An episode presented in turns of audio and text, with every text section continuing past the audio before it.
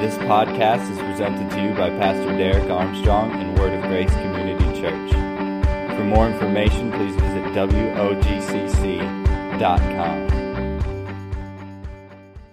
This morning in our series in the book of Romans, and this is going right into chapter 13. So if you have your Bible this morning, go ahead and flip over to Romans chapter 13.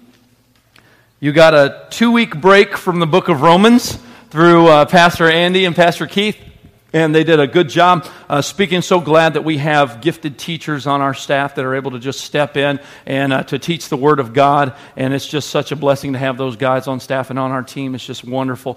Um, and I appreciate them uh, teaching and, and, filling the pulpit. And uh, now we're going to jump back into Romans. And uh, our goal is to get through this by the end of the year. Uh, but uh, we'll, we'll, see what happens, see what the Lord has in mind. Um, but today, I want us to go in the 13th chapter and look at what Paul is saying. Now, let's remember a few vital things when we approach the book of Romans in context. We remember that Paul is a Jewish man who was a Pharisee and he was persecuting the church. We remember that God met him on the road to Damascus where he was going to go persecute more of the church, and God knocked him off of his horse, and then he then uh, uh, found Jesus. Jesus personally met him, and his life was radically changed. Now, Paul was not only a Jew, he was not only a Pharisee, but Paul was also a citizen of Rome. So Paul understands the culture of both the Jews and the Romans. Now, he's writing this book to the church in Rome, which is made up of Jews and Romans, made up of Greeks or Gentiles, and it's made up of Jewish citizens. So here you have all these people, and the only commonality they have is their faith in Jesus Christ. And he's trying to help them to understand that that's really all that matters. He understands the cultural differences, he understands the belief differences, he understands all of the different value systems that they may have been given and, and the different perspectives that they have had being raised up in the environment that they were. But now he's trying to bring them together in chapter 12 through unifying the church and dealing with their relationships with one another. So he's dealing with all of that stuff, and that's what we talked about last last time I spoke. That was Romans chapter 12, really hitting home this idea of mercy being the theme that should unify us all, that should bring us together, that we realize that we're not better because we're a Jew or a Gentile, or if we put it in our modern day vernacular, that we're not better because of the way we were raised or the things we've gone through or mistakes we've made. It doesn't matter what social class that we're in. We're all one under the banner of Jesus Christ. Amen? And because of that, we are to preserve and keep that unity, that oneness in the church, and not allow the things that society would try to use to divide us, to divide the church. Because the church is going to be the strongest and the most influential and the most powerful and give the most glory to God when it is in unity. Amen? Now, Paul spent the entire 12th chapter of the book of Romans dealing with that subject, talking about unity in the church and how we all have gifts and we need to work together. And he was dealing with relationships among us in the church, how we interact with one another to preserve unity. Now, in chapter 13, however, he takes a little bit different spin. He's still dealing with relationships, but now Paul is shifting from dealing with relationships within the church to dealing with the church's relationship with those that are unbelievers. So, how do you and I interact with people who are unbelievers? How do we, as a church, how do we, as Christian people, interact with a society that is unbelieving in the majority? So, what I want to talk about this morning, if you're taking notes and you can write this title down, is living a life of honor. And looking at that in perspective of what Paul is saying in Romans chapter 13, is going to be looking at it through the lens of saying, how do we live a life of honor in a culture that is very much anti Christ? You know, I don't think so much that the world has problems with people having beliefs and people following a certain uh, uh, a set of religious values or, or moral codes. I don't think the world really has a problem with that. I don't really think that the world has a problem with a lot of the other religions. I think what the world really has a problem with is Jesus. Because if you look at the way that the world is flowing, it's very much flowing not anti religion as much as it is anti Christ. Because Christ was absolute and is absolute authority. And when he spoke, it is the same thing as God speaking when he said, Let there be light. The same voice that formed the world, that formed you and I, that gave us the very breath that we breathe, the very same breath that was breathed when Christ is speaking. And so here, it's, it's God in the flesh speaking. And yet, he was persecuted. He was ultimately crucified. The world, the, the majority, they hated him. They didn't like his message. They called him a blasphemer.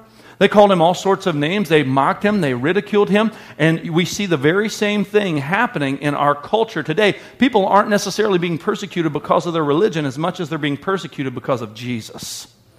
And Jesus said, Don't be surprised when this happens. He said that actually this is coming, so you guys need to just be aware of it. He said, fall, we need to count it all joy when we fall into these different trials, when these different temptations, these different things come our way. When we see these things come, we know that Jesus has already said, hey, I want to give you a heads up. The world is actually going to hate you, and it's going to be because of me. And so, how do we deal with a world that is thriving on the spirit of Antichrist when we are followers of Jesus Christ? How do we interact? How are those relationships supposed to be? So let's look at that, how to live a life of honor in that culture. Romans chapter 13, verse 1.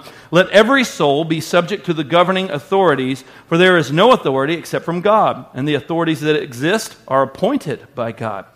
Therefore, whoever resists the authority resists the ordinance of God, and those who resist it bring judgment on themselves. For rulers are not a terror to good works, but to evil.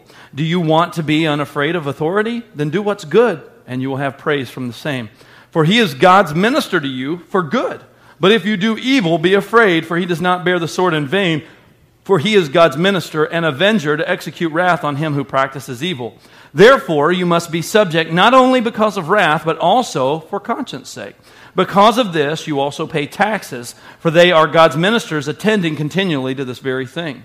Render therefore to all their due taxes to whom taxes are due, customs to whom customs, fear to whom fear, and honor to whom honor. Now, a life of honor is going to bring glory to God. That's the purpose of a life of honor. It's not just another message trying to tell people who are inherently sinful to try to be better people. That's not the goal of us just trying to create a moralistic society. There is nothing different from any religion in the world if that's the goal. If we just say we're just trying to be nice people, every religion is trying to create nice people. The goal is not to be nice people. The goal goal is to bring glory to God. Amen? That's our goal. That's our purpose. That's why you and I were created. And the fruit of that should definitely be morals and should definitely be good works and good things. But let me tell you, the, the main focus of our life, whether in life or death, whether in high times or bad times, our life's purpose is to bring glory to God. And so for us to honor God as Christians in a society that is predominantly anti-Christ, we need to remember that is the goal, is to bring honor and glory to God. Now, the word that he uses, however, to make this happen, to kind of begin to step in that direction of living a life in a culture that's very much anti Christ and still bring glory to God, is not a word we really like. When you look at one of the very first things that he says there is that he tells us to submit to authority. Now, submission is not a word in our culture that we like very well, but yet God calls the believer to submit to Him over and over in Scripture. And we all understand that we're supposed to submit to God. I don't think anyone in this room would argue with that fact. You're like, we know this. I'm not even going to write that down because I know it. I know I'm supposed to submit to God. Well, he said here in Romans 13 that we're supposed to submit to the governing authorities. Now, how can we say we submit to a God we cannot see but yet we don't submit to the governing authorities in our lives that we can see when he directly tells us. You see, submission is really a heart issue. Amen? That's really what submission is. Whether do I want to follow the authority that God has placed in my life for the purpose that He's created me for, which is His glory, by the way, just in case you forgot and you didn't write it down that we are created for His glory and for us to truly bring Him glory, then wherever He has placed us, He has called us to submit to the governing authorities. Now, we submit to the law to the degree that the law or the government doesn't force us to violate God's law because no one is above God. Amen? So, as long as the governing authority is not forcing us to violate God's law, then you and I are called to submit to whatever governing authority we may find ourselves in.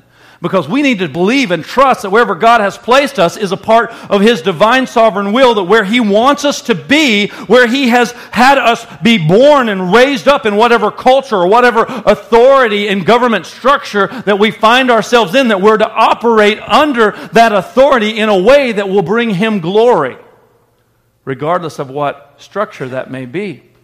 You see, we live in a democracy. We live in one of the greatest countries on the face of the earth. We live in this nation that has a set of values and beliefs that gives us a lot of freedom, that gives us a lot of freedom to speak, to say, to do. And I know that those things are changing and, and that those liberties aren't what they once were. But yet we still have more freedom probably than any other nation on the planet. But what if we weren't born in the good USA? What if we weren't born in America?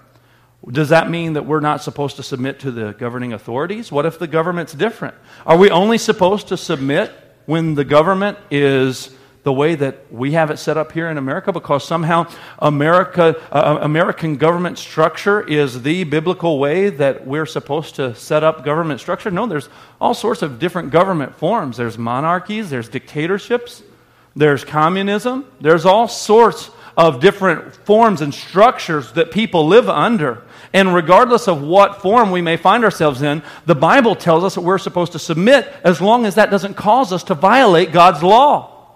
And that's a harder pill to swallow because we're American and we view the Bible through American lenses. But guess what? The people that Paul was writing that to were where? Where were they at? They were in Rome. Rome was ruled by Caesar. They were ruled under this different form of government than what you and I are under. Whatever Caesar said went. Caesar, they lived under the dictatorship of Caesar. They were going about conquering other nations over and over and over again to expand their kingdom and to establish their authority in those other areas. That's what they did. And Paul told the Roman people to submit to that form of government because he said God put him there. That's what he said. He said that all authority is from God. Now, that doesn't mean that people who are in authority always make decisions that God necessarily always wants them to make that are going to glorify Him. Hello, somebody. Excuse me. I think we can all agree that everyone in uh, power doesn't always make decisions that glorify God. But yet, the structure that He has set in place, the purpose of government, the purpose of that authority being set in place is to keep anarchy from happening to keep us from, from, from, from killing each other. That's why there's boundaries. That's why there's these different things that are set in place. In our nation, we have a set of boundaries that the government has established, and you and I are supposed to bring glory to God by submitting and living under that system because He has created us to live in America. Now, if we were living somewhere else, as long as those things did not cause us to, to, to, violate God's law or those things weren't suppressing our faith, then we could stand up and, and, and, and we could still proclaim the same. So, violation of authority should only happen when that authority is abusing or trying to suppress God's truth, God's law. That's when we stand up because God's ways are higher than any man's ways. And it's not just about America has all of the answers. No, whatever government structure we find ourselves in, the church, Christians, are called to submit to that because we're supposed to bring glory to God. And what does it do? Well, number one, if we submit to authority, it keeps us out of trouble, keeps us out of jail. I mean, for the most part, anyways, I mean, there may come a time where you have to stand up for your faith and you may be imprisoned or persecuted physically because of it. But right now, we're not seeing too much of those things happen in our country under our government structure. But yet, if those things did happen, then we would be willing to pay the price because we know the value of the gospel and we're convicted by what we believe. But yet, we're called to live peaceably with all men for the purpose of bringing glory to God. You see, this text also shows that police officers and that military personnel and that those who are given authority um, are, can bring about punishment and can do so while being a Christian. You look at Romans 13 and verse 4. People wonder, can I be a police officer? Can I be, can I be in the military and, and be in wars and things like that? And still be a Christian? Yes, absolutely. Verse 4 For he is God's minister to you for good. But if you do evil, be afraid, for he does not bear the sword in vain, for he is God's minister and avenger to execute wrath on him who practices evil. So we see that those people, uh, that, that we can still be Christians and live a life that honors God and serve in those capacities. Because living a life of honor is about living a life of submission and sacrifice. It's not about us, it's about doing what God has created and called us to do. Now, Christians should obey the law and they should uh, operate within that legal form of whatever go- governmental authority we may find ourselves in. In other words, Christians should be the best citizens under whatever form of government we find ourselves in. Amen?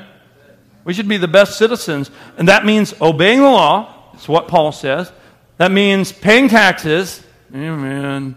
and respecting authority. That's what that means, because that's what he says right here. He's saying, listen, render to those who taxes are due. Now, did Caesar do things that glorify God? Absolutely not. But he was the person in power, just like Jesus even reiterated that point um, when he was here on the earth. They said, Who do we pay taxes to? I mean, come on. I mean, hey, you're, you're, you're the Son of God. I mean, who do we give our money? He said, No. He said, Whose head is on this coin? And he said, Well, Caesar's. Well, then you give to Caesar what is Caesar. He said, And give to God what is God's. You see, we need to do that because this is the structure that God has put in place. It's authority because God establishes authority. God establishes authority. We need to remember that. You see, and our allegiance is first and foremost to God. And our commitment to God supersedes our commitment to our government. It supersedes our commitment to our state. It supersedes our commitment to the Packers. Right? Our commitment to God should supersede any other commitment that we have. It, it, should, it should be stronger, deeper than anything else. Oh, well, I love the Packers. No, I know you do. But we're committed to God beyond that. Because we were created for His glory. And when we understand that, it redirects our focus, it redirects our heart. You see, we can know these things in our head. I mean, we, if you've been in church longer than, than five minutes, you've probably heard something to the tune of seek first the kingdom of God. You've probably heard something to the tune of put God first in your life. You've probably heard something to the tune of it should be all about God and nothing else. And we know these things up here between our ears. We know these things and we have registered these things in our mind and we say these things are truth. But yet, does our heart reflect what our mind says that it understands? You see, it has to drain down and sane down and become a part of who we are instead of just something we know. So, yeah, God establishes authority. Yeah, we should put God first. Yeah, our commitment to God should supersede any other commitment. But do we allow God to truly have first place and first priority in our heart above everything else? because our commitments will reflect where our priorities are. And God says, I want to be first place. I want you to understand that you were created for my glory. Let's keep on reading Romans 13 and verse 8. He says, Owe no one anything except to love one another. For he who loves another has fulfilled the law. For the commandments you shall not commit adultery. You shall not murder. You shall not steal. You shall not bear false witness. You shall not covet. And if there's any other commandment, they're all summed up in this saying, namely, you shall love your neighbor as yourself. Love does no harm to a neighbor. Therefore, love is the fulfillment of the law. Now we see here that loving our neighbor is the way that we live a life that brings glory and honor to God that this is what you and I are called to do, that we are called to love our neighbors as ourselves. He's quoting Jesus here, all right? Paul is quoting Jesus when he said that the greatest commandment of all is to love the Lord your God with all your heart, with all your mind, with all your soul, with all your strength, and to love your neighbor as yourself. He said everything else that's in the law is summed up in those two sayings. In other words, if we allow those two things to truly grip our heart, allow those two things to truly be our motivation, allow those things to truly influence us, then it's going to affect everything else. I don't think that we have a knowledge problem. I think that we live in a culture and in a day where we have more knowledge than we have ever had before. We have so much access to so much knowledge. I mean, we have Wikipedia for crying out loud. You can find anything that is absolutely 100% true on Wikipedia, right? I mean, we have the internet, we have books, we have libraries like the world has never seen.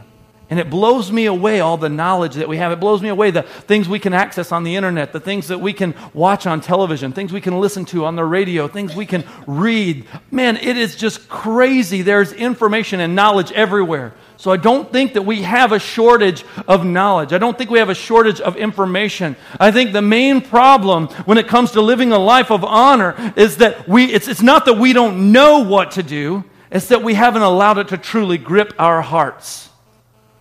Because that's where all of the issues of life flow from. It's from our heart. It's not just the things that we know, because you can read all of the books on every subject and you can sound really impressive and really smart to just about anybody. It's not about what I can gather in my head. No, it's about what I allow to impact my heart. Are we allowing the truth of God's word to impact our heart? Or is it just something that we come week in and week out and we just, we just hear it to gain more knowledge or gain some good tips on how to live a better life? If that's the reason that you're coming here, you're missing the point.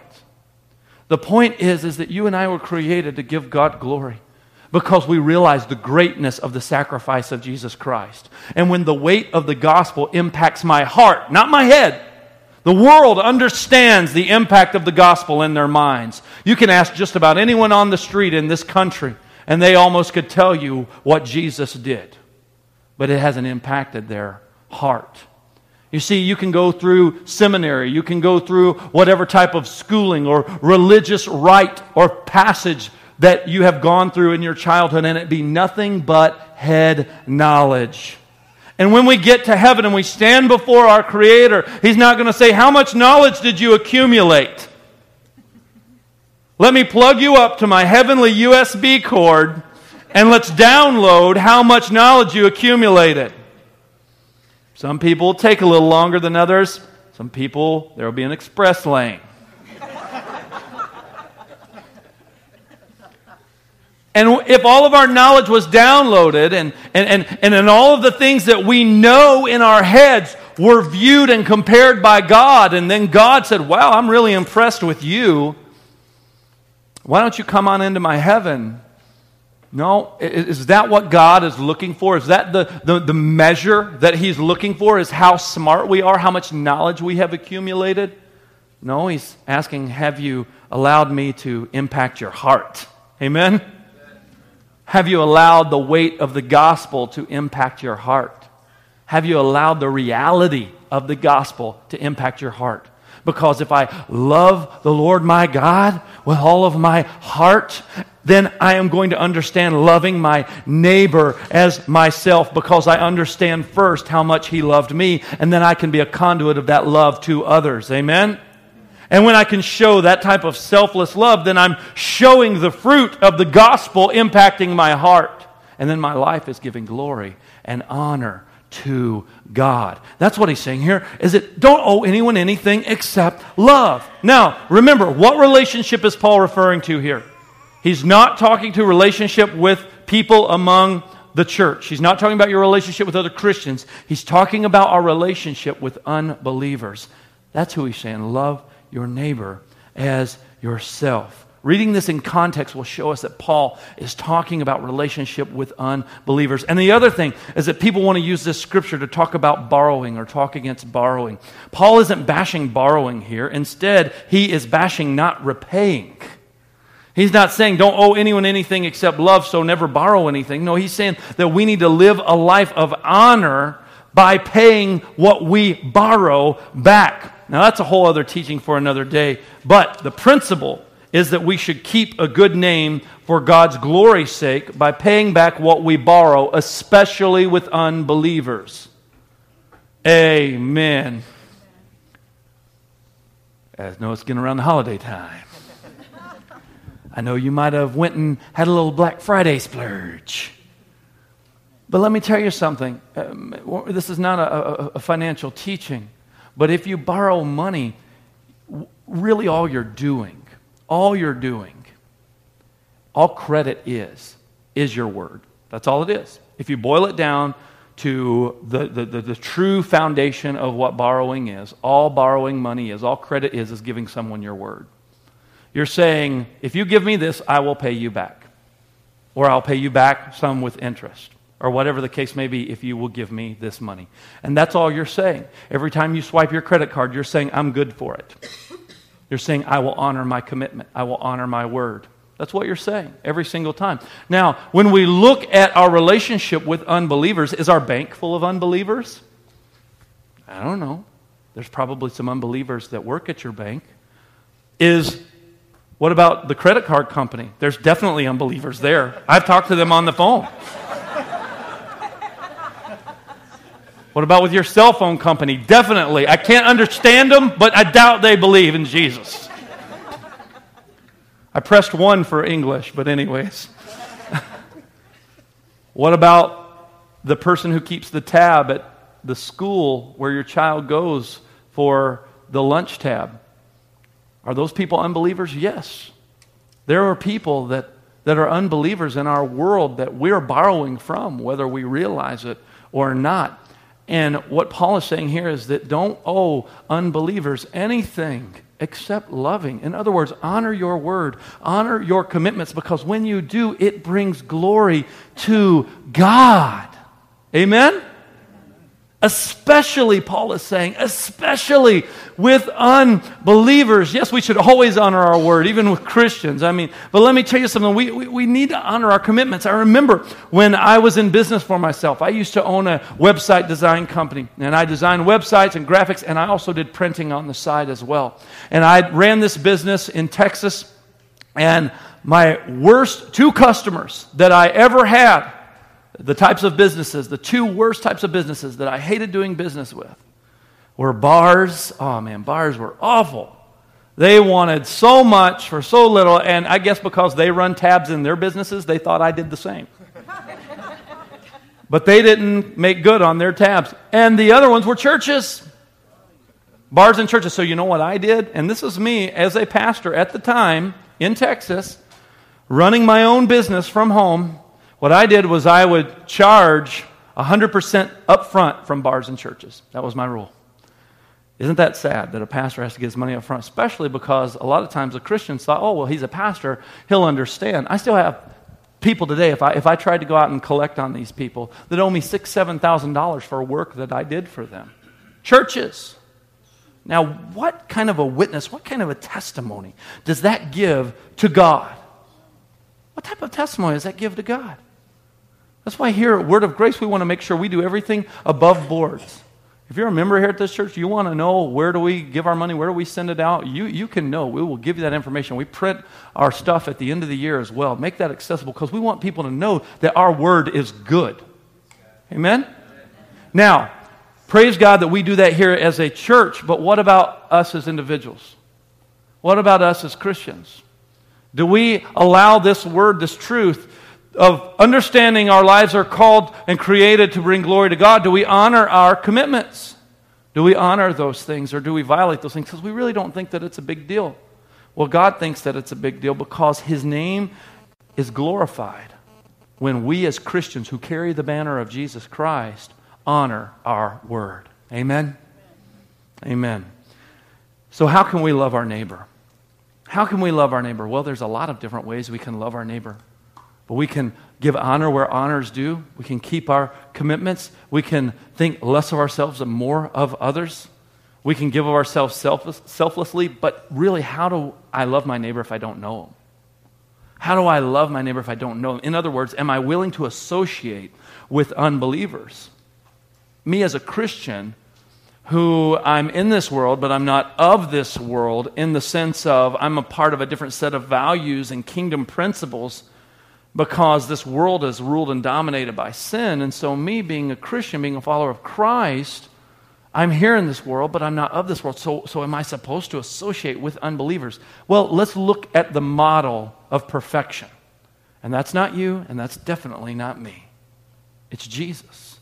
Did Jesus associate with unbelievers? Absolutely, he did.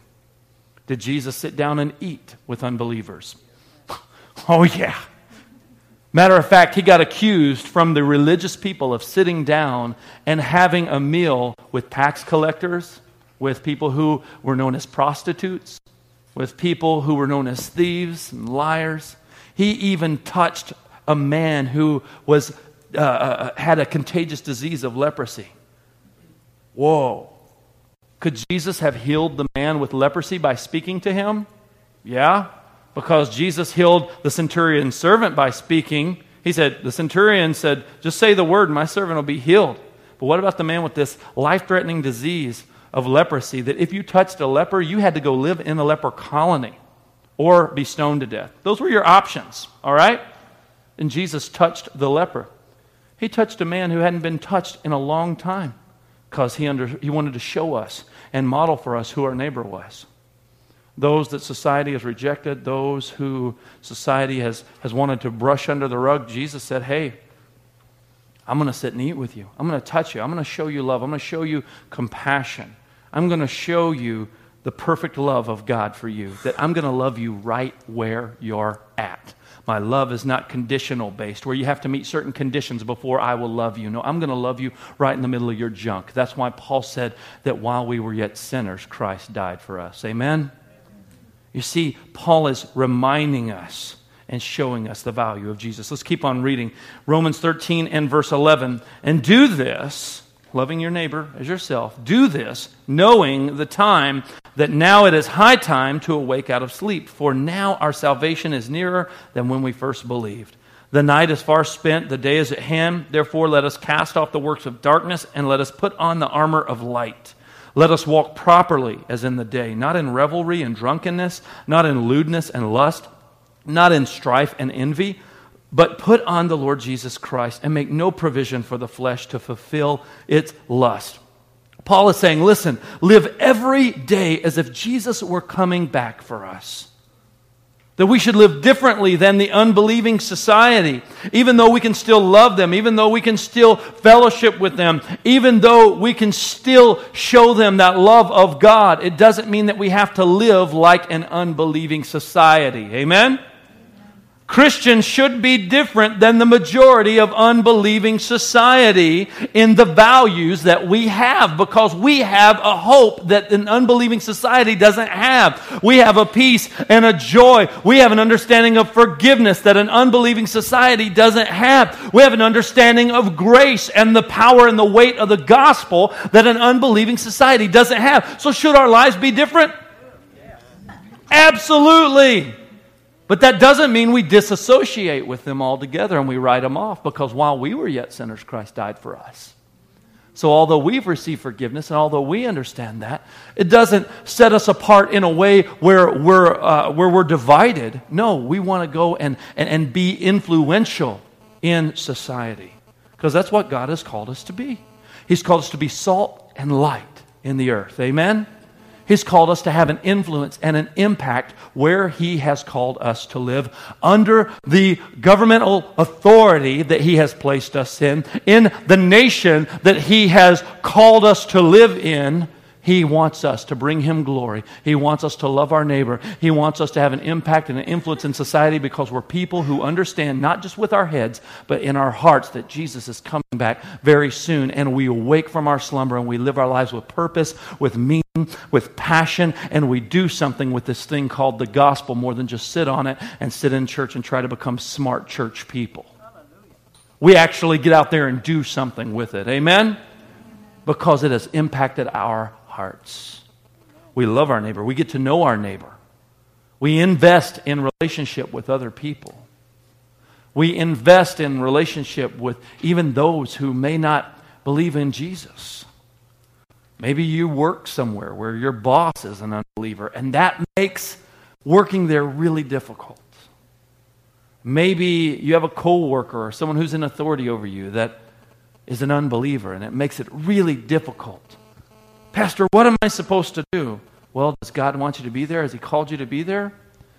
Because maybe even though it's difficult for you, He's called you there to be salt and light. You know, we always want to run away from conflict. We always want to avoid conflict.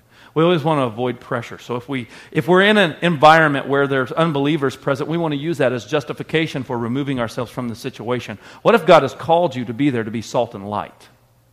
And you've been missing the point because you think Christianity is all about easy street.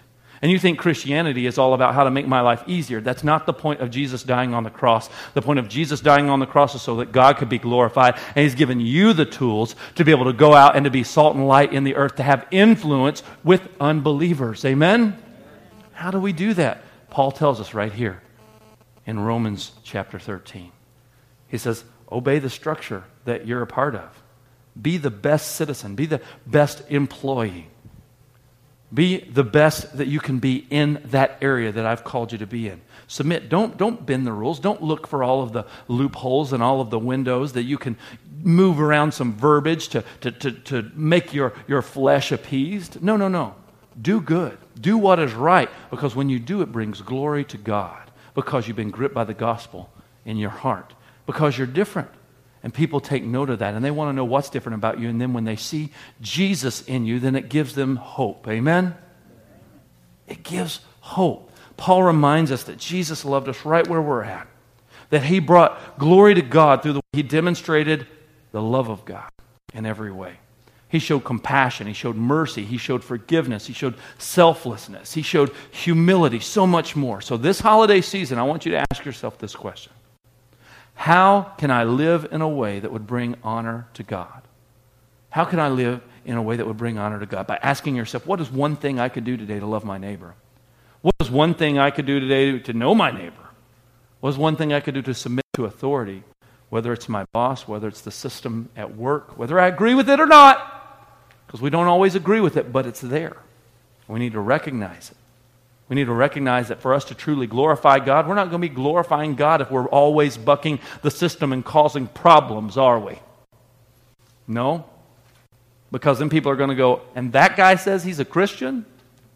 And that lady says she's a Christian? Really? They never show up on time? They never do their job?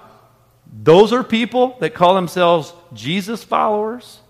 What church do they go to? Now we're at Grace. Oh, one down the street. Boo, I know that's bad.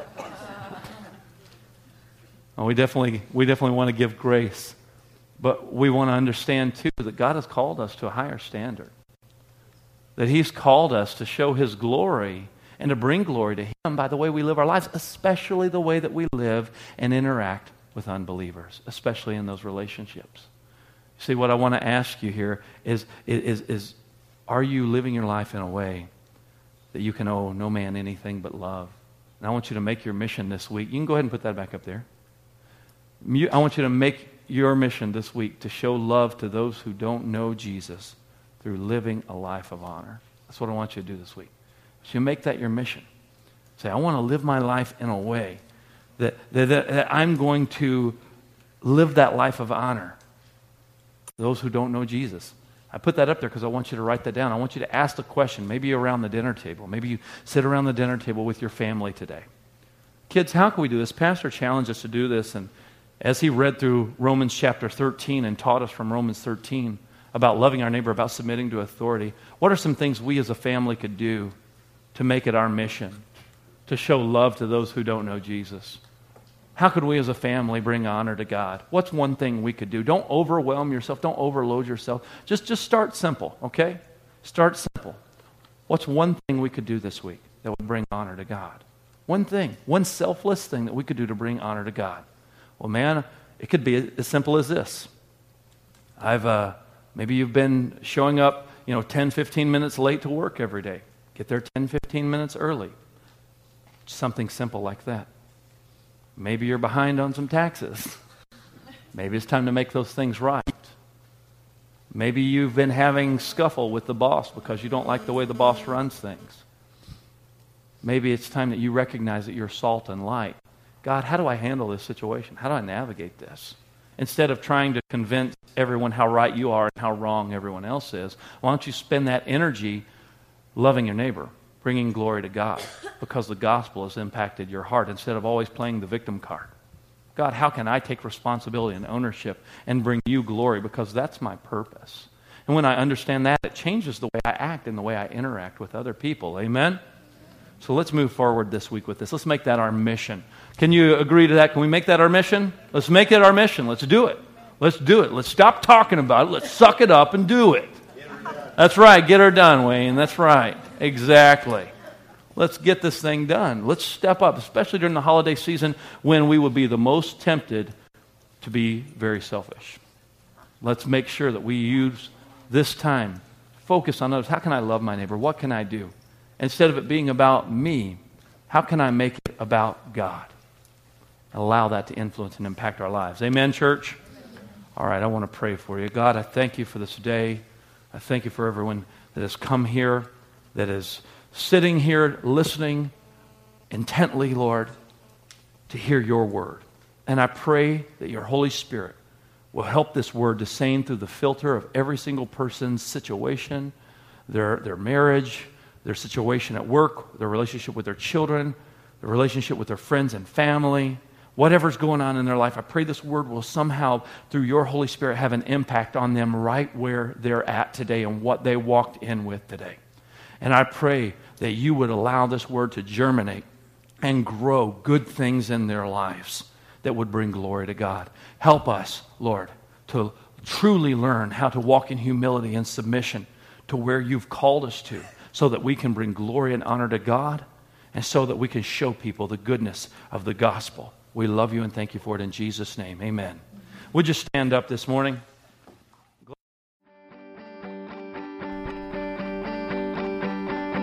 Thank you for listening. For more information, please visit WOGCC.com.